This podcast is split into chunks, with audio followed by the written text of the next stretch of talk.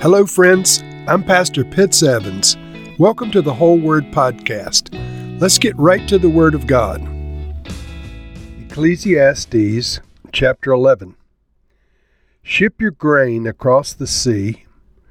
After many days, you may receive a return.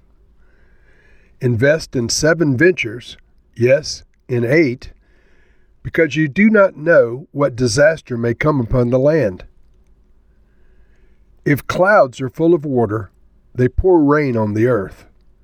Whether a tree falls to the south or to the north, in the place where it falls, there it will lie.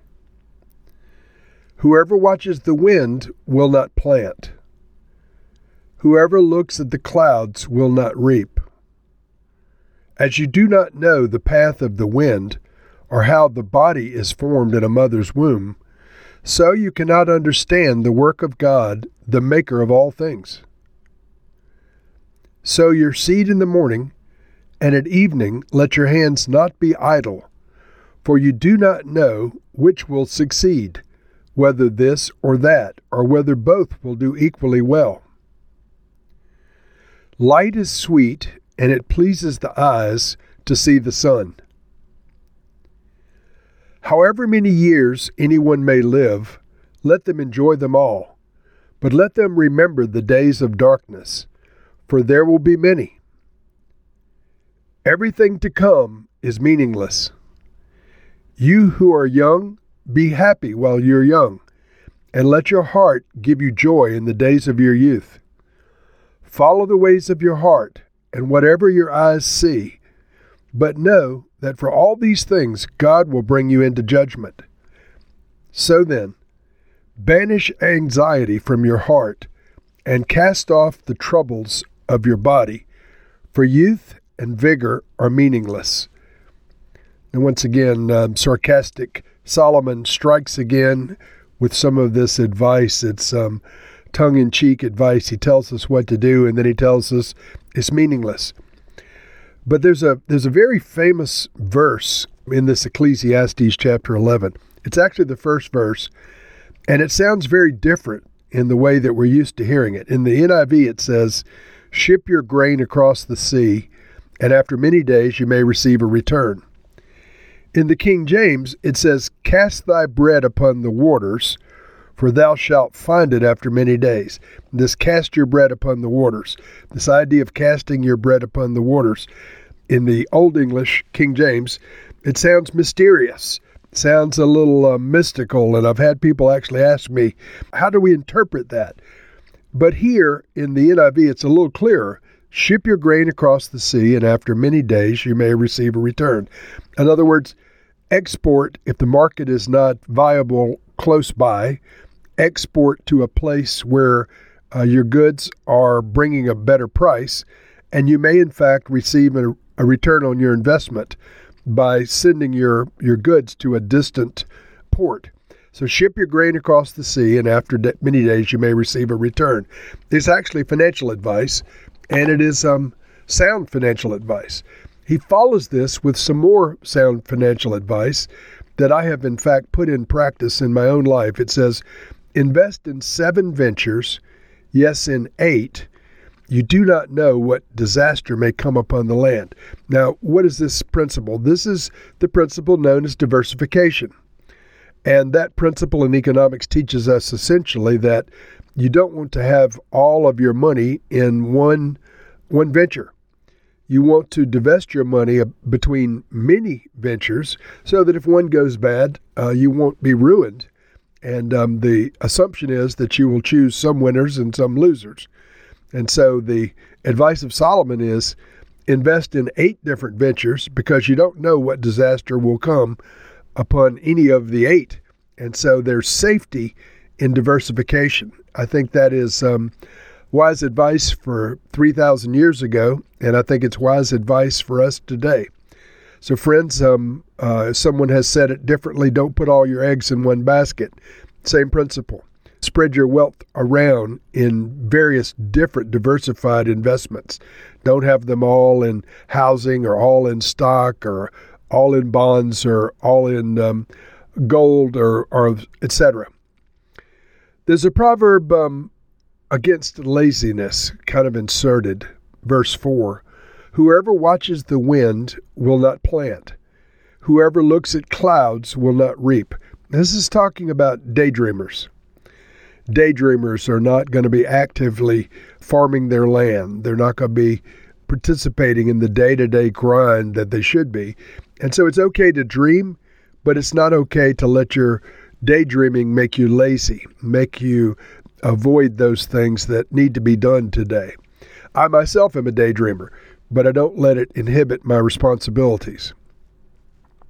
God's ways are, are higher than our ways. Uh, verse 5, that's not the wording of Solomon, that's my words of what this means, but it says, As you do not know the path of the wind or how the body is formed in a mother's womb, so you cannot understand the work of God, the maker of all things.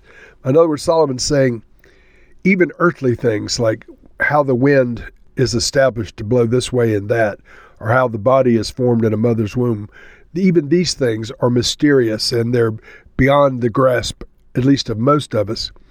And so his point is if you can't understand the natural realm and all of its minute details, how can you understand the spiritual realm where God dwells? And of course, the answer is God's ways are higher than our ways. He dwells in, in a mysterious zone that is only um, lightly and slightly revealed within the scriptures. So we um, uh, we need to stay in our lanes. More financial advice, um, essentially that you should work hard. It says, "Sow your seed in the morning, and at evening let your hands not be idle, for you do not know which will succeed, whether this or that, whether both will do equally well." So once again, don't be um, lazy. Be diligent. Be hardworking. Be consistent.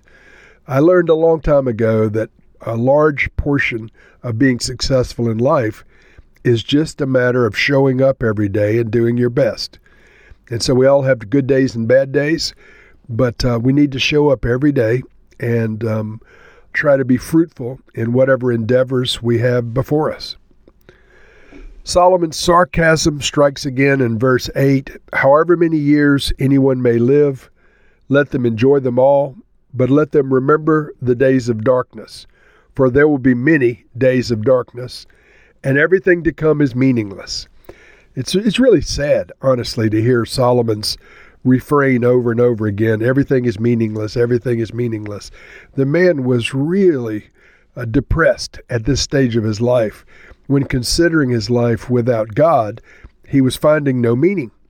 And so we're, we're coming to that in the next chapter, the realization of of where meaning is found, but at this point, he's still giving sarcastic advice.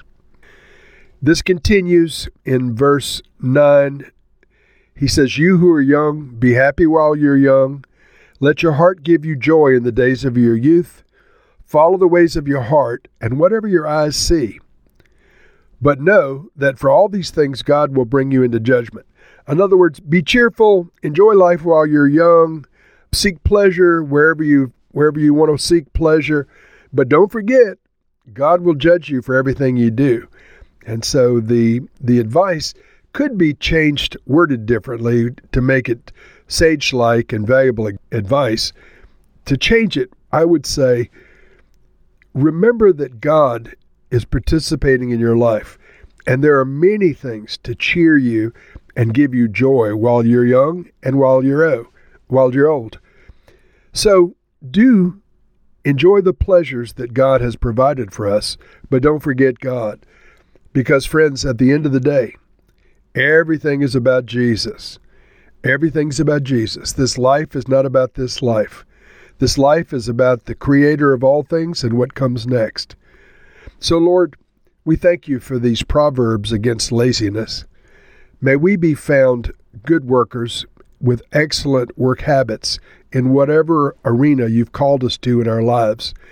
May our coworkers and our employers see us as excellent examples of people who are focused on their work and who are trustworthy, not lazy, not daydreamers, but steady, steady, consistent workers. And Lord, in all of our ways, may we be fruitful in the days of our flesh. But ultimately, Lord, help us not to forget that this life is about you that you, Lord, are our partner going through life. May we enjoy our lives together with you from this day and for every day. In Jesus' name, amen.